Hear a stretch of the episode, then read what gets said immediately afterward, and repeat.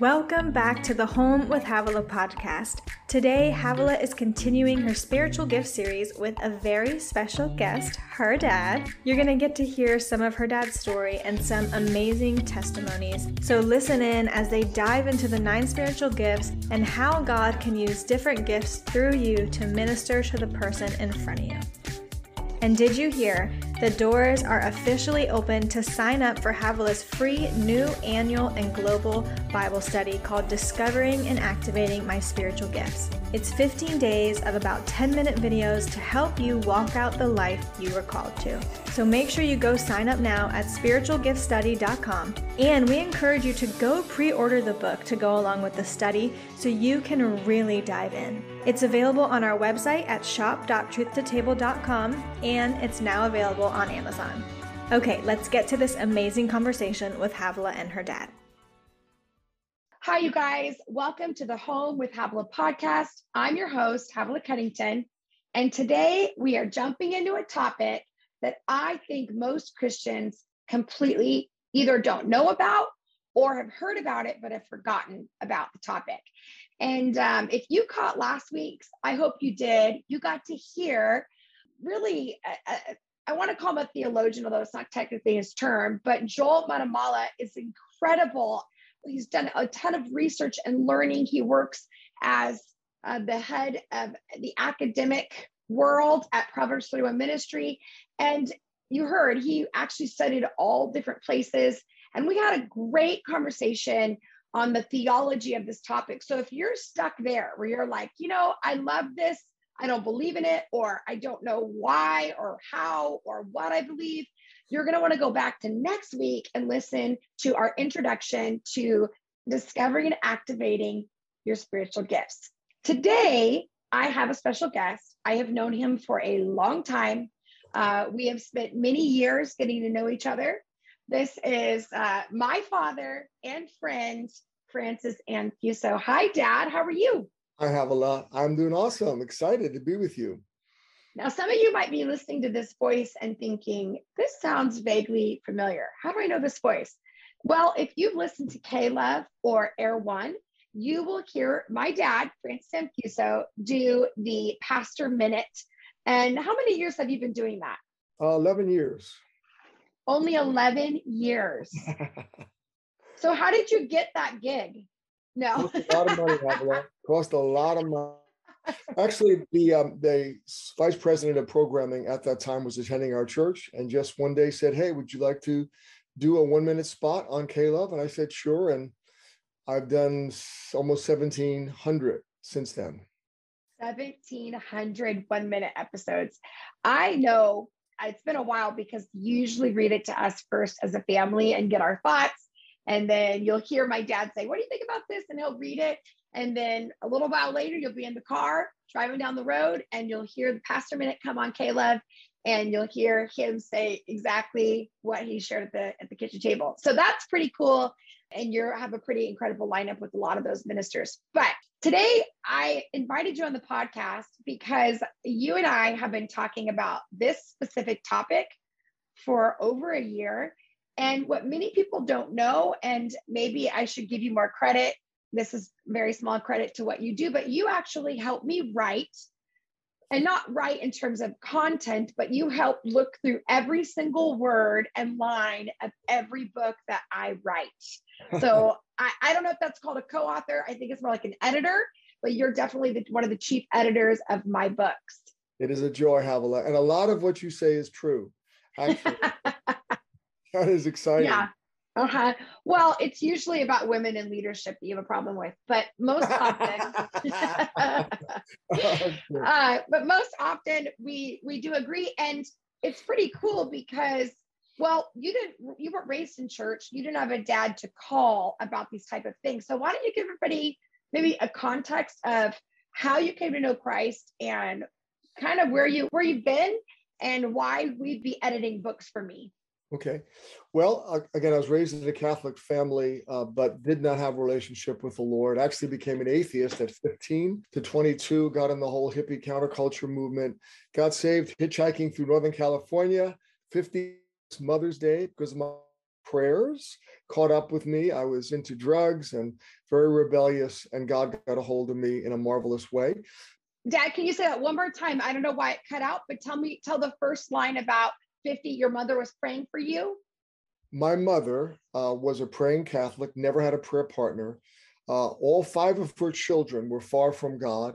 And so I was the first of her five children to come to the Lord. I came to the Lord on Mother's Day 50 years ago this May. And I was had not seen her in nine months.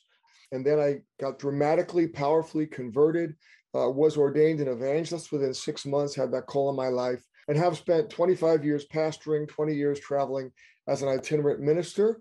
And, and the area of ministering in the gifts of the Spirit, I saw people come who had a prophetic grace, but oftentimes the way they did it, uh, in my mind, I came out of atheism. Okay. So I was coming into Christianity with no religious either bent or background. And consequently, I, I wondered, would Jesus do it that way? And so I ultimately did not, for the first nine years of my Christian life, really think I had a grace to be able to hear God clearly to share. Got saved in 72. In 81, I was taking a shower one day and God spoke to my heart in my inner man, not an audible voice, and said, I'm going to teach you how to how to teach people how they can hear my voice. And um, my initial reaction was about the subject. And he affirmed that that was actually my credential, that he wanted to start from ground level. We then spent the next couple of years a lot of fasting and prayer through all the Gospels and the book of Acts, made a textbook about the gifts of the Spirit, fruit of the Spirit. And I already had done a seminar on evangelism that traveled around the world. Now I th- then did one on spirit led evangelism, how to hear the voice of God and ministry gifts. At that point, I began to minister over people uh, at the services, over leadership groups, and then over the next 15 years, ministered over probably about 16,000 people individually in the gifts of the Spirit, and then went into uh, full time pastoring again.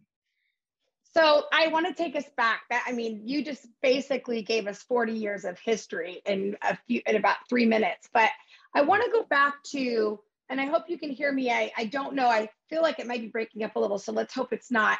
But you said you were an atheist, you get radically saved in the Jesus movement, you watch people interact with supernatural things but one it sounded like one of your core values was authenticity. You didn't want to fake anything. Is that true? Is that what was that kind of part of the root? absolutely. Yeah i mean i was already a skeptical in your face atheist for five years of university. So if i met a christian i would chew them out. I would mock them and so when i got converted and it wasn't a religious experience it was a supernatural experience of being delivered uh, in a dramatic way and I just want began to read the Gospels. That was really my first introduction to uh, being a Christ follower.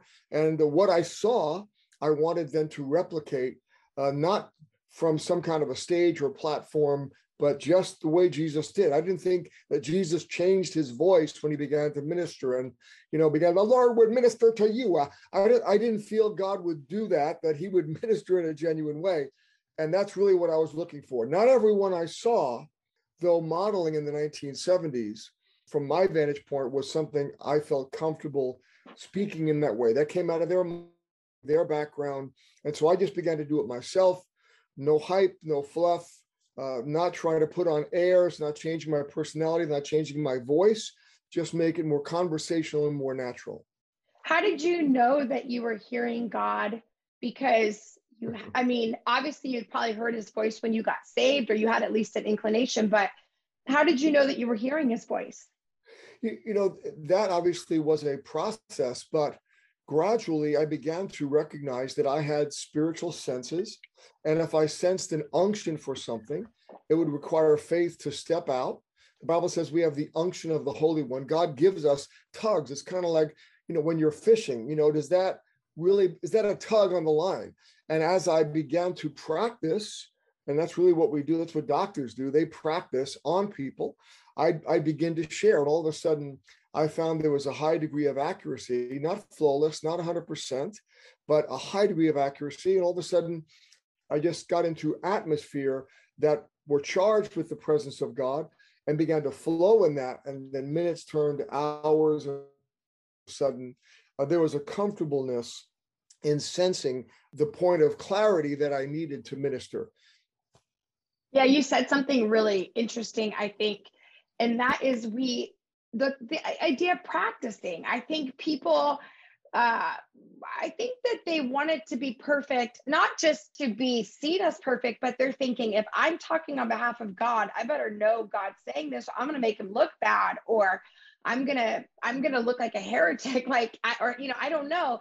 So that ability to practice, and even for our listeners today, when we're talking about the gifts of the spirit, this isn't something where you receive a bike and when you get on that bike, you need to pedal perfectly and go as fast as it can go. I mean, you're getting on a bike and you're trying to see, okay, the pedal goes that way. Okay, my equilibrium. Okay, this is balance.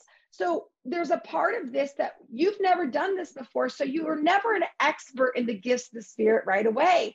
So calm way down, take it it's not as high stakes as we sometimes make it. It is a moment where we begin out of relationship to hear God's voice. And then the way we practice is we are not afraid to ask. And so that was something that I saw you do regularly. And I don't think a lot of prophets and prophetic people did. That you begin to ask people, did that speak to you? Was that accurate? Did you witness someone else doing that, or was that something that you came up with?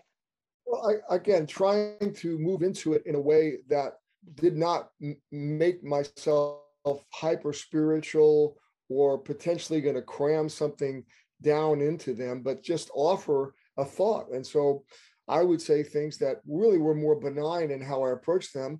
You know, I had the thought when I was looking at you, blah, blah, blah. You know, I felt this. It, does that make any sense? Does that seem right to you? So I wasn't, it wasn't a force feeding, it was an offering. And then oftentimes when I stepped out and had that initial, uh, those initial words or sentences, God gave me more. And then based upon their response, I would then add to it. But it became even not so much when I'm ministering, when I was ministering in the public settings, but one-on-one with someone in a, a restaurant or a store or on the street, uh, it would be more conversational, just asking them, does that seem right?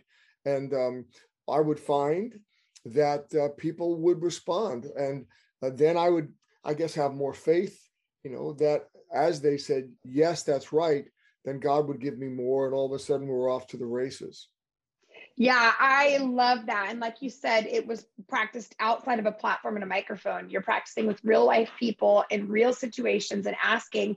I think what I've witnessed in faith communities is this idea that I'm going to practice at high stake moments.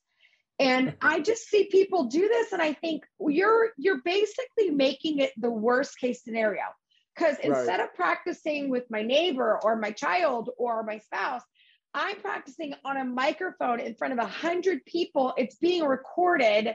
And now I'm going to try. And your anxiety goes up, your fear goes up, uh, maybe even the thing you think you should be doing or saying you can't really get to because it's not the best case scenario. So I, I always say you are going to need to find low stake environments and situations to begin to practice the skill. So when you are at the big leagues and you may never be in the World Series, that's okay. It wasn't meant. You should do it for the love of the game, not for the winning of the game, right? Right. But but there there is this part where we just we just do it at high stakes moments. So I love that you were a preacher before you were a prophet, right? Again, I would never refer to myself as a prophet. I, I was an evangelist initially. Then I pastored against my will for four and a half years as the Jesus movement ended and they needed a safe sheriff. We had a community of 75 people. It was not doing well and they needed someone to go in there and just kind of get it back on the right track. Uh, but I wanted to be an evangelist and then wound up pastoring for a few years, then traveled as an evangelist. And all of, all of a sudden began to then uh, minister in the gifts of the Spirit in meetings. And then people would refer to me in various ways. I, I personally did not find a lot of help putting a label on somebody. I more I saw them more as functions than labels. Yeah, I was functioning prophetically, functioning pastorally, functioning apostolically. I'm not an intercessor, but we had a house of prayer 14 years. So at times I was functioning as an intercessor. But these are just, I, I think it's better for me to be able to say the Holy Spirit gives gifts to us, but it's Him working through us as opposed to me putting on this uh, moniker that I am suddenly this title or this um, grace is on my life. I have also found as I've you know had 50 years really of ministry that certain seasons I am more this or that, or certain moments. I've got a toolbox of various options. And so there are times I may be functioning more pastorally. Other times I'm praying for people. Other times I'm hearing from God for them. So uh, I, I think that continue allows you to have a continuous dependency upon God as opposed to assuming you have the gift. He has the gift and he wants to flow through me. Yeah, I love that because it really does create a dependency on him. It's not just uh, high five, I got it, I'll see you later. It's okay, I'm ready. Tell me what you want me to say. It's it's a bit of a telephone game rather than memorizing it and going away. It's like, okay, what do you say? What do you say next? Okay, what do you say next? And there really is this like communication. I love that. I love that reality. You know, you and I have been talking about this, and one of the things that we both have seen in our ministry, I know you've been in vocational ministry for, I want to say 50 years, 45 years. Pretty close, yeah.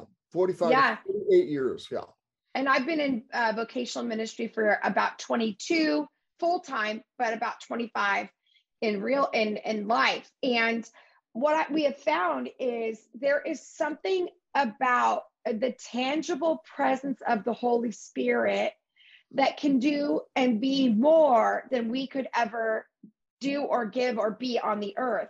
And it's every time we've seen significant life altering moments, whether it's in worship, prayer, preaching, on the streets, somewhere. It has to do with the gifts of the Spirit being activated. Now, for our listeners, some of you might not know what that is. You might think, is that a prophet? Is that an evangelist? Are you talking about just being a pro- just prophesying? And what we're really talking about, and what Joel talked about last week, is we're talking about in the book of Corinthians, the letter of Corinthians that was written to the, the church of Corinth, that he Paul was telling them, listen, there's going to be gifts that the Holy Spirit are going to give you, and they were gifts of grace. And these gifts were not given on merit, they were given out of the graciousness of God to help us, to give to us. And these gifts are nine specific gifts. Now, I don't want you to be confused because if you start to study this, you might take a spiritual gifts test, and there's a lot of gifts. In fact, there's probably more gifts than are on that test. Yes, you're right. We, for sake of time and energy, and for the sake of wanting to educate you at least on a portion of this, we decided to take the nine spiritual gifts that Paul referenced in this chapter. And that's it. We just kept it at these nine. There are other gifts he mentions in other letters. You can do your research, you can dive deep. Uh, but we're talking about the nine spiritual gifts, and they are the words of wisdom, word of knowledge, prophecy. I'm going to get this right. My brain. So those are your um, your hearing gifts, and then um, you've got your uh, gifts of discernment, um, signs and faith, gift of faith, gift of discernment, and your uh, gifts of miracles. I'm going to get this right. And then you've got your uh, my brain. Do you do you know them all, Dad? Help me. I know them all, but you you put them in three. I put them in different categories. I know. So there's power gifts, the power gifts, the the. So you you have a different set. So you yeah. teach me how did you structure them? Well, uh, again, what we actually did was we went through the Gospels and we looked at when Jesus functioned in those gifts. We already had a definition of them. The book of Acts, the same way. And then we began to see, you know, that's a word of wisdom. He solved, met a need with wisdom, word of knowledge. He had facts, information about someone that he did not naturally know. A prophecy, he spoke from God's heart for them, perhaps futuristically, but he spoke in a prophetic vein. We then began to categorize all those things, and we began to see that the most prevalent gift, even as the Bible says, wisdom is the principal thing, that wisdom was the most prevalent gift as it became in my own life that very often you don't have to do a miracle to meet a need. You can just have a word of wisdom. You have a word of insight. And many and many times, and people, I would say this to any believer, the Holy Spirit is speaking to us regularly. And we may just think it was a neat thought.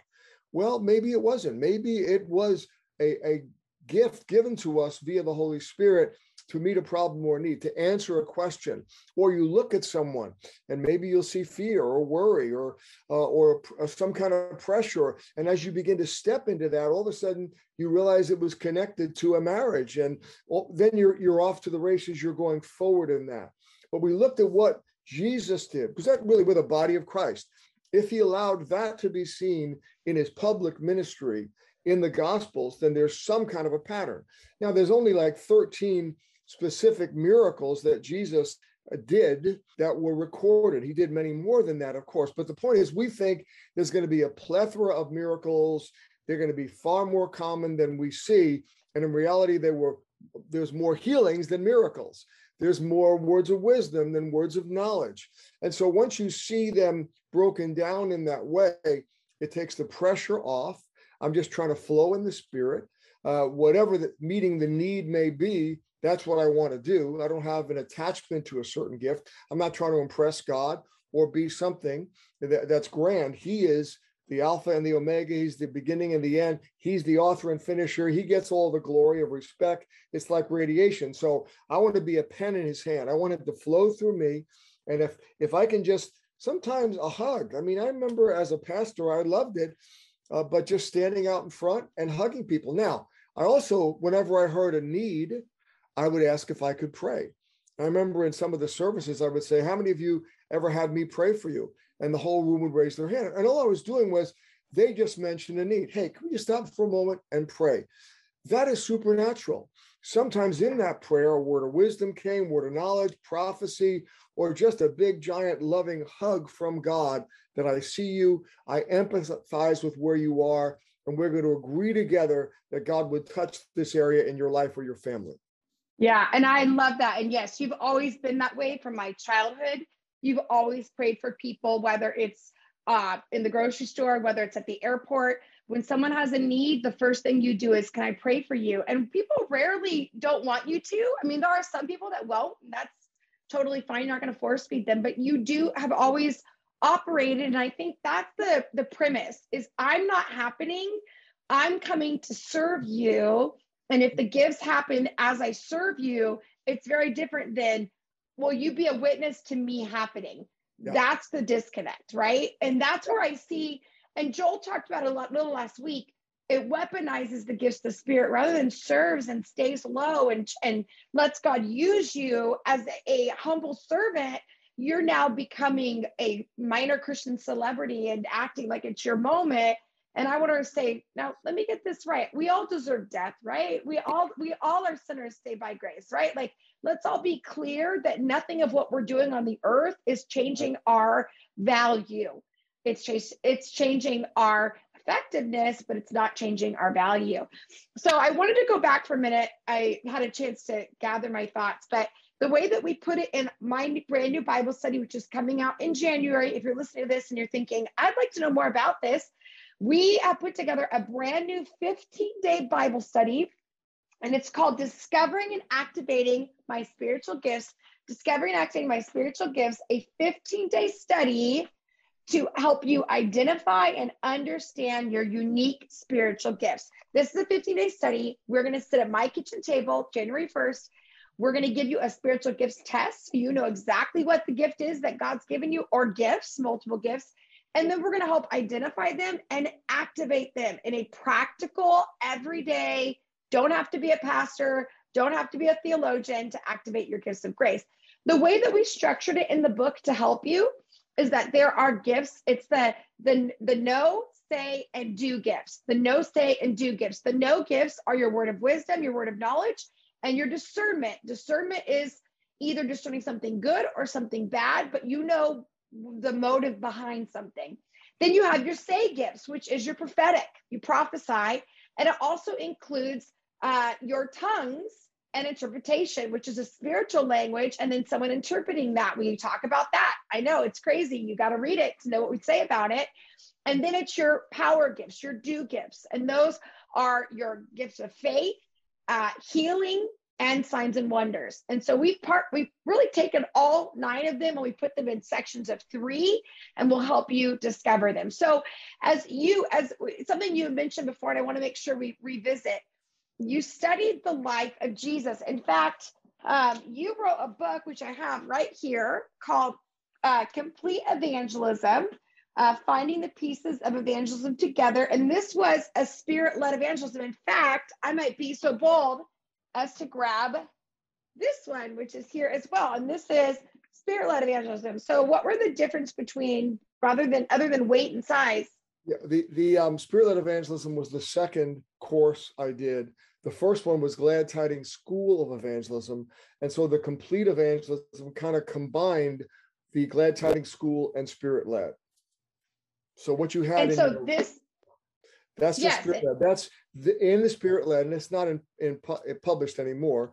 But when I traveled with that, uh, it had in it the Gospels and the Book of Acts broken down, percentages, storyline, etc., so people could see, even with charts and things, right? That man, Jesus was functioning apparently in this gift, in this fruit. And then an overall picture, you begin to see, wow, uh, I don't have to put pressure on myself about doing more than Jesus did. I just want to flow with him. Another thought I would just say, uh, you know, the greatest home run hitters were also great striker outers. They they muffed a lot. Now, in that season, when I was ministering over 16,000 people over almost 15 years, even though there was a high percentage in the high 90s of accuracy, there was sometimes I missed it. And they were painful misses for me because I, you know, there were people that took a word that was not completely accurate. Even though, again, sometimes to be 100% in one night, it seemed like it was incredible, but God always allowed that. So I would meet with national leaders and saying, you know, should I be doing this? Because I'm not seeing 100%. And they never really gave me a, a clear enough answer other than affirming, you know, you, are doing great. You you know, you're touching a lot of lives. During that season, God never gave me a clear answer as to why I would miss sometimes. When I stopped doing that, moved into pastoring, he then spoke clearly. He was ready to tell me mm. then it was to keep you humble. It made you dependent all the time that you knew you could miss it. You were caring for my people, and everything you did or say to them would have an impact. And I, I could cry right now because it made me feel just the delicacy. I'm handling someone that is going to take that. And again, I want them to judge it, prove all things, hold fast that which is good. It wasn't a force feeding, but but there was impact at times where people would take a word and it would change their life. I get even now, many years later, decades mm-hmm. later, I still get probably once a week or so a conversation, a text, someone on Facebook says, I remember you gave me a word, or your daughters gave me a word. That the gifts of the Spirit for, for decades continue to bounce around in people's lives. And so it's a holy thing. But when we mess up, we ask forgiveness. I remember, you know, I was ministering in Germany and I prayed over this couple that were going to have a child. I prayed a blessing over the child. They then uh, sent me a letter saying that she had a miscarriage. I mean, it was it was I wept over it and just mm. sent them, you know, communicated back asking their forgiveness. And, and, it wasn't I wasn't being arrogant or cocky as I ministered. It was a delicate thing as I ministered. And frankly, I found I remember I was ministering at a large church in Dallas that was a pretty conservative church, but they let me go through the congregation on a Sunday morning, I think. And at the end, during lunch, the pastor said, That was the most conservative ministry of the gifts I had seen. Now, um, he was saying that, I think, in a safe way, but I received it as I'm going, Yeah, I'm ministering over people. Okay. I'm not here to just go, you know, parading through here, you know, and, and then leave and there's a, all kinds of carnage left. These are precious people. So I would say this when you blow it, ask mm-hmm. forgiveness. Mm-hmm. I remember walking up to a guy in a restaurant. I walk up a lot of people in restaurants and airports and different things. And I, I got up, walked over, and I said, um, "Are you are you battling with cancer right now?" And he said, "No." And so I laid hands and imparted cancer at that time. I felt it was important. No, you know what? Do you want cancer? yeah, I'm sorry to disturb your lunch there. And I just had that impression and I left it alone. But the point was, um, yes, was it humbling? Of course. None of us right. want to experience that.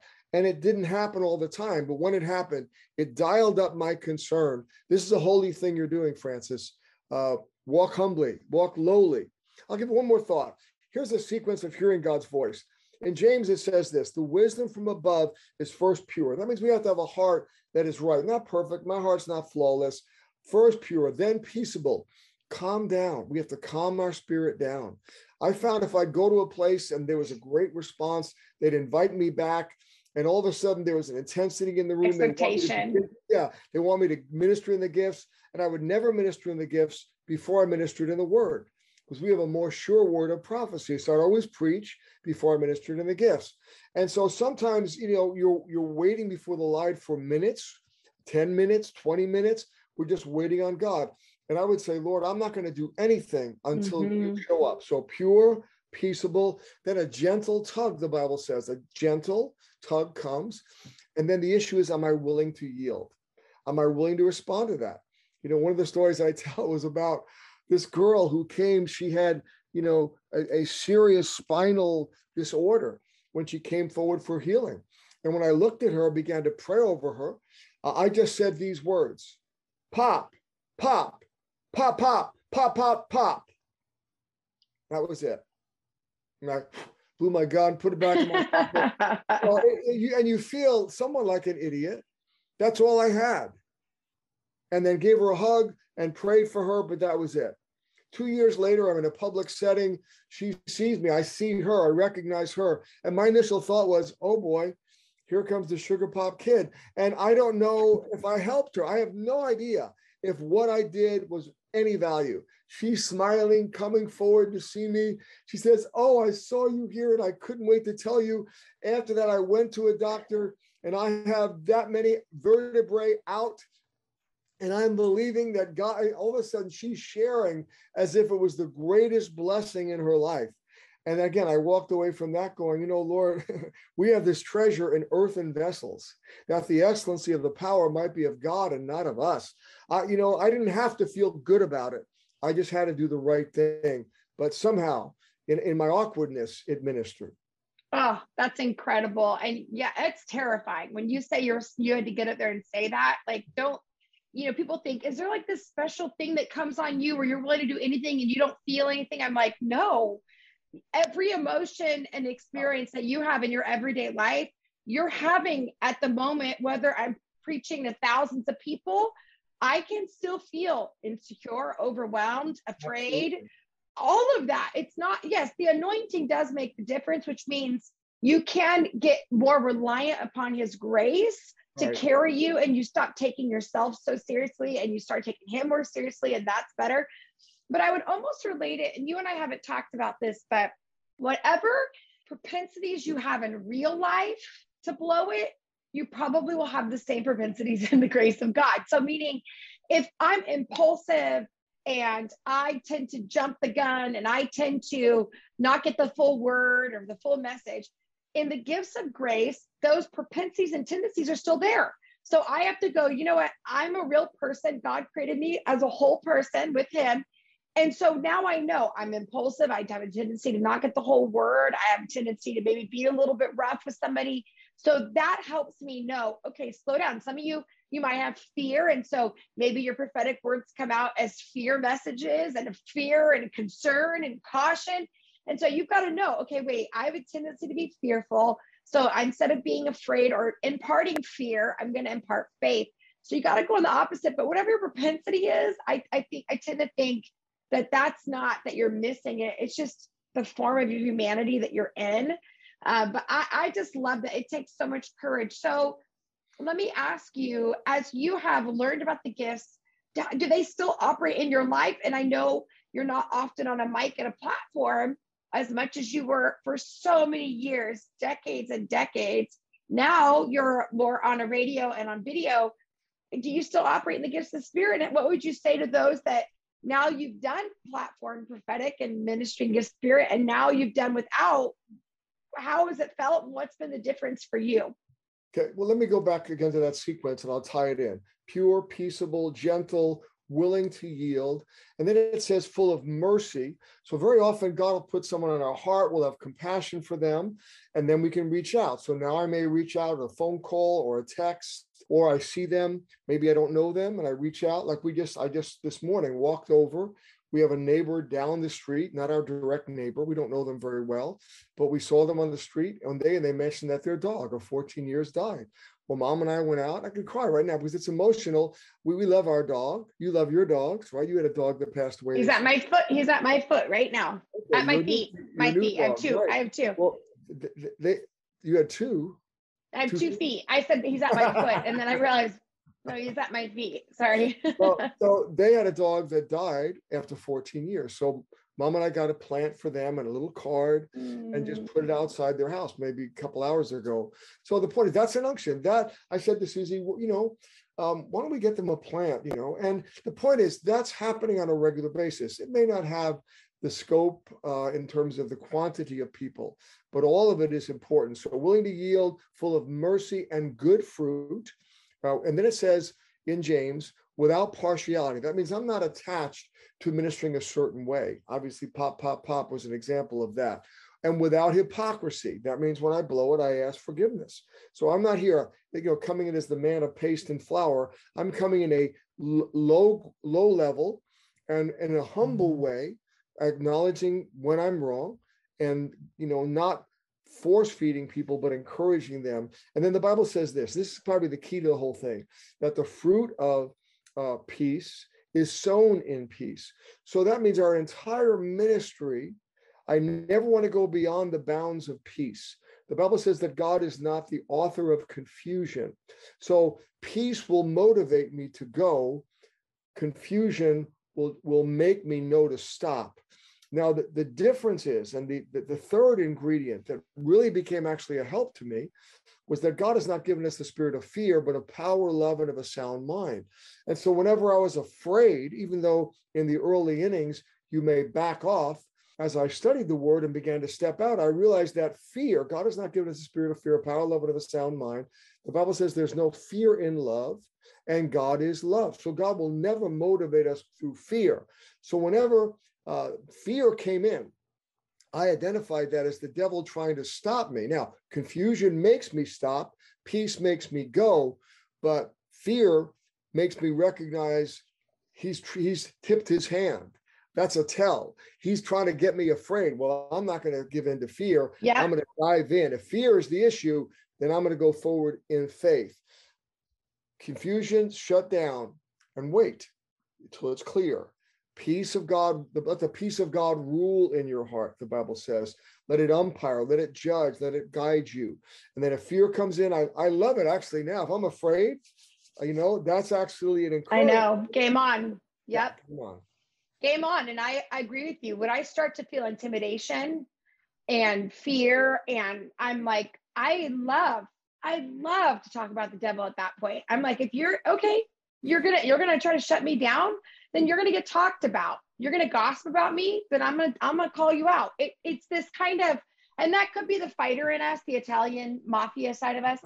Uh, but there is a part that you're not to intimidate me. Like I've worked too hard and come too far, and God has done too much to shut me up because that person over there, I don't think is going to like me. Like, come on. Like, did Jesus die on the cross so I can be afraid of what my neighbor thinks of me? Like, no. So there is a level of and, and again, that doesn't come from approving. It comes from a compassion that says, people need help. I'm not going to worry about do do nurses worry about what their scrubs look like? No. Good nurses are not worried about their hair and their nails and their scrubs. They care about the activity of what's happening to help someone. And as ministers, you know we get we get mis- messed up in this or all of a sudden we're adjusting i it was funny i'll just say this but i had uh kaylin with me on this trip and we went to this beautiful church in detroit this italian family gorgeous 40 year old church and they treated us like royalty. I mean, they were just so kind and gracious and generous. And so Kaylin's never been with me on a trip before. And so we get into the hotel room and I said, So what did you think? And she said, Well, first of all, I want to go on every trip with you, which meant I this is like an amazing experience. But then she said, I can see how this could get to your head.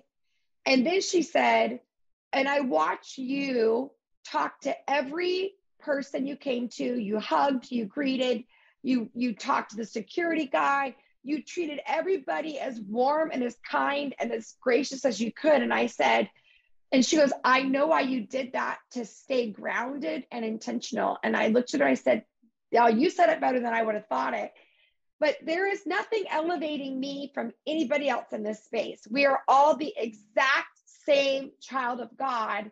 And even if I get maybe elevated because of a spiritual gift, it does not ever speak to my value. My value is the same. And so it's the same with the gifts of the spirit. If I only am willing to prophesy when I have a mic, if I'm only willing to pray for the sick when I'm at church or I, somebody cares, if I'm only willing to give when people get to notice and I only put the offering in the offering bucket when the neighbor next to me sees me, then the motive is so wrong. God's like, I'd rather you keep your money. I'd rather you keep your prayers of healing because the spirit in which we operate needs to be humility and servant and Jesus and all of that. And yeah. so I love, I felt like that's probably what you modeled most to me growing up in the gifts of the spirit. We I was in green rooms with prop people that were very well known. And there was an era, error, there was a attitude, there was a you know, and again, I don't fault them but sometimes because it is hard to be in a public eye. It is difficult when people are scrutinizing everything you do. It is difficult to minister. You can't have a bad day sometimes as ministers and leaders. So I, I don't fault them for that. But there is something that I watch you just gently and humbly just stay very attuned to your identity in Christ and the value of the gifts and that they were assignments, they were not your identity. And that was critical you know also i would say have if someone lives a long time like by the grace of god i'm a healthy person. I'll be 73 in february. I'm expecting to live many years. I've looked at your kids and all deborah's kids and said i'm going to dance at your weddings. I'm going to hold you right. in my arms. So i want to be around a while. Now as you get older your influence diminishes. So I, am not speaking to thousands of people anymore. And and so if your identity was in you know the yes. public per se then you're going to feel worse as you get older. Well, my identity is in an audience of one. I've always been ministering, whether I knew it or not, uh, to an audience of one. And that's really what God is wanting is for us to do as unto the Lord. And that's why he only did what his, saw his father do. So I want to be able to, even at this hour, I, you know, uh, Billy Graham, I was at a conference um, that he had for evangelists in 1983 in Amsterdam and 5,000 of us uh, came. Uh, that's almost 40 years ago. And uh, wow. we're in a large auditorium, and he was asked the question, Do you ever get nervous before you minister? And he said, Always. Uh, I'm always nervous, and I'm nervous if I'm not nervous. And the reality is, it's that delicacy. We, you know, we are holding lives in our hands, and it takes real humility to walk in that and not, you know, have an air. Now, as I get older, candidly, I'm not hitting every time I you know, we just played football, you know, at Thanksgiving a few days ago. And, uh, you know, I'm not doing any end runs at all. Okay. They give me the ball. Uh, to your husband, I threw him three passes. Only problem was they were three interceptions that he made. So, yeah, I threw three passes. They didn't have the length that I was hoping for. The point is, we will, you know, it's like a double curve. You have this season and you're yeah. still in this rising curve. But at some point, as you get older, the reality is, you know, you'll be then uh, training others, if you will. Even you're doing it now, but you're still in that, you know, that sweet, magnificent season. But God willing, if you live very long in your 60s and 70s and 80s, I mean, you know, it's it's a narrower path, uh, but it's all magnificent. Paul said, "I minister by many or by few." Uh, at the end of it, he's in a jail cell ministering uh, to the Praetorian Guard. That's right. Guarding him. That's exactly right. And the crowd will never be right ever about us, whether they praise us or they curse us. You know, Hosanna one day, Barabbas the next. So, like we, you know, I, we're not the ones that make have said this or created this idea, but if we rise on the praise of men, we'll fall on the praise of men. And so, uh, you know, for me, the way that I stay grounded, and for our listeners today that are like, oh, mine is I have a congregation of four. My congregation is four boys, and I'm raising them and discipling them. I sometimes speak to thousands of people, but they're not my congregation. My authentic walk with Christ and discipleship happens at the kitchen table. And for many of us, it'll be our coworkers, it'll be our sister, it'll be our parents, it might be uh, uh, our little youth group of 12 or 15 guys. I attended youth groups of 12 and 15.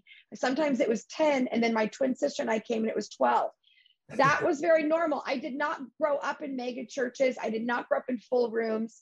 You never know who's in the room. And right. the goal is that you authentically show up and treat every person like a king or queen because you don't know who's there. And, you know, I hope one day, if we really are going to live this out, we want people to pass us. We want our feelings to be their floors because we need a whole nother generation reached and we need them to be set up to reach their generation. And that's important. And we got to move over to let other people do that. So, Dad, I love you. Thank you for being on today's podcast. Uh, thank you for helping me write every word, not write, but look at every word of this book. I want to make sure that people don't think you co-authored this because that would be not that would not give glory where glory's due. Could I say one more thing? Have again, I've watched you since you were a young lady, and I remember you wanting to do something. And I'd say, Heather, you're not ready to do that. your sentence was, I can do it, Dad. I can do it, Dad. So you jumped in, sometimes had mashed potatoes in the deal, but you stepped out. I just want to commend you. Uh, even watching the courses you have done, how to write a book, how to prepare a message, how to preach a message, how to go online, how to minister in the gifts. Sweetheart, I never did most of these things. And it's intimidating for me to think about doing these things. So you have stepped up stepped out, and really, to your generation, really been willing to do things that you might not feel. Mean, again, in this particular one that you did, this was a painful time. I watched you. You know, I'm getting texts from you at five in the morning, and uh, you you really muscled your way through and said it was one of the hardest things you've ever done because it involved a lot of theological heavy lifting, not just experiential stories, but you you really have been a champion and I believe a, hero in your generation mm-hmm. to be mm. willing to step out and do something that requires everything. Now, thank God, a little Selah is happening hopefully soon. You can get into a little Christmas spirit, but um, you you have really modeled for me uh, our willingness to do whatever it takes uh, to obey the Holy Spirit. Commend you for that. I'm honored. Thanks, Dad. That you do that. I, I appreciate it. And it was the hardest book I've written by far. And and it was difficult because I actually was ignorant on some of these things. And so I wasn't just trying to find words for something I knew, I was learning it alongside of writing it and trying to make it as palatable or like as normal eh, for anybody who's who's doing this and in a probably a biblically illiterate world and yeah. that I understand that and I I get that. So this course is going to help a lot of people. This book, I'm telling you, in Jesus' name, it is really because there's a whole generation. They have gifts in them that are either undeveloped, lying dormant. They don't know. And when you step out, when you begin to do something you've never done before, you're going to see results and go, "Wow, and again, I didn't do it for the first nine years I was a Christian, but once I began to practice, it's like a spiritual muscle. The more I began to use that muscle, it's still alive and well now for decades. That's right. And you know what? I wouldn't want to do ministry without it. I wouldn't want to do life without it. I wouldn't want to be married without it. I wouldn't want to parent without it. Uh, I need the gifts, the spirit, the gifts of grace. Uh, we all do. It yeah. makes life a whole lot more fun and it does give us something we cannot do on our own. The supernatural makes our natural so much more palatable. So, Dad, I love you. Thanks for helping me on this on this podcast and also with this book. And I know we will have many more conversations about this, either at the dinner table or on a podcast or somewhere else. But I love you, and um, yeah, until next time. Bye-bye. Ciao, ciao. Thank you so much for tuning in to today's episode. We know you loved it just as much as we did. We are so thankful for Francis's legacy and how he has impacted Havilah's life and the call that they both walk in. Make sure you share this episode, take a screenshot of your favorite part, post it on social media, and tag us at Truth to Table and at Havilah Cunnington. We would love to share it. Leave us a five star written review that helps more people see the show, and we are so thankful for all our faithful listeners. Make sure you go sign up for Havilah's free study, spiritualgiftstudy.com, and go grab the book at the pre order price right now so that you can discover and activate the spiritual gifts in your life.